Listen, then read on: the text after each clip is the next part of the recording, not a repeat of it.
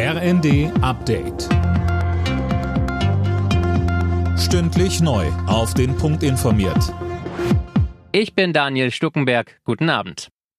Die USA liefern der Ukraine im Krieg gegen Russland das Luftabwehrsystem Patriot. Damit kann die Ukraine Marschflugkörper, ballistische Kurzstreckenraketen und Flugzeuge in einer deutlich größeren Höhe abschießen, sagte US-Außenminister Blinken kurz vor dem Besuch des ukrainischen Präsidenten Zelensky.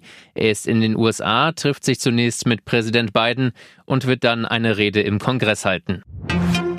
Die Menschen in Deutschland sollen sich nachhaltiger und gesünder ernähren. Das will die Bundesregierung mit der heute beschlossenen Ernährungsstrategie vorantreiben. Unter anderem in Kantinen und in Schulen sollen die Gerichte saisonaler und regionaler werden, so Ernährungsminister Özdemir. Wir leben in einer Gesellschaft, wo viele zu Hause nicht mehr kochen.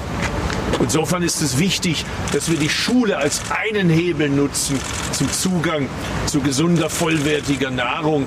Kinder sind das Wertvollste, was wir haben, sagen wir in Sonntagsreden und montags bis freitags in der Kantine, in der Schule oder in der Mensa merkt man das leider nicht immer.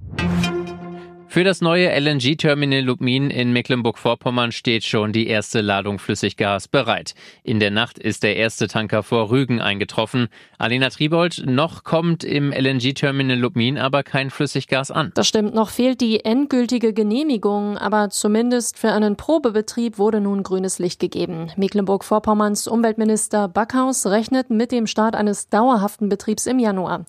Ja, und der Tanker, der da nun bereitsteht, hat 140.000 Kubikmeter Kubikmeter Flüssigerdgas aus Ägypten an Bord. Er soll dann als schwimmendes Zwischenlager dienen. Der Transport zum Terminal erfolgt dann über kleinere Shuttle-Schiffe. Die Chancen, einen neuen Job zu finden, sind weiter gut. Das zeigt das IFO Beschäftigungsbarometer. Demnach suchen nahezu alle Branchen nach neuen Mitarbeitern. Nur in der Gastronomie ist nach Weihnachten mit Entlassungen zu rechnen. Alle Nachrichten auf rnd.de